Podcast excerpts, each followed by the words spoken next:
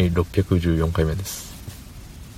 えっ、ー、と今日は休みのような休みじゃないようなうん仕事のような仕事じゃないようなっていう一日でした。はい。そんな本日4月11日月曜日18時34分でございます。はい。えっ、ー、とね2時5時半ぐらいで。うん。いつもと違う職場に行きまして。いつもの職場と違うところか。に行きまして。あのー、まあなんやかんやしてたんですけど。そう。2時からなんでね。14時からなんで、まあ、結構長く寝れるなって昨日の夜思ったんですけど。あの見事に朝10時ぐらいに足をつりましてまたまたしても左足。毎回左足足つるんですよ。でもうダメかもしんないね左足も。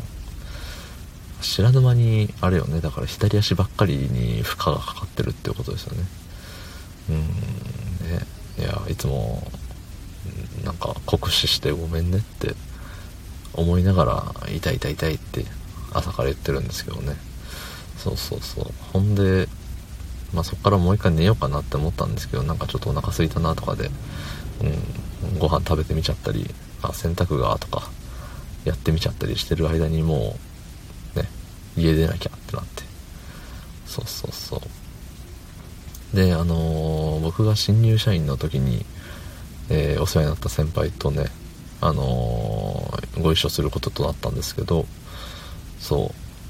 まあそこでね、まあいろいろお話いただいたりね、うん。最近の仕事の、まあ愚痴じゃないけど、不満というか、いや、この間こういうことあってさ、みたいな、マジっすか？みたいな。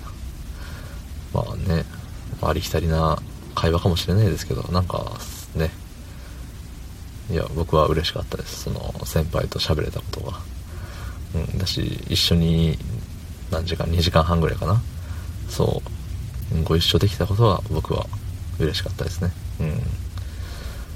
私まあそのねいろんな何、まあ、職場にもいろいろございますのでそう最初にその僕の僕を教える立場教える立場だったのかはあれですけど最初に一緒になったからそのままずっと一緒じゃないしなんかもうでそれ以降永遠に会わない場合だってあるわけですよ。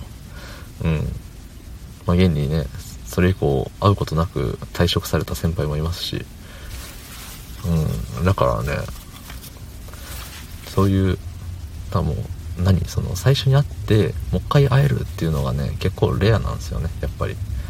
そう。だからねそういう運の良さありがたいなと思いましたね。うん。ただそういう運の良さはありつつもあのー、なんだろう。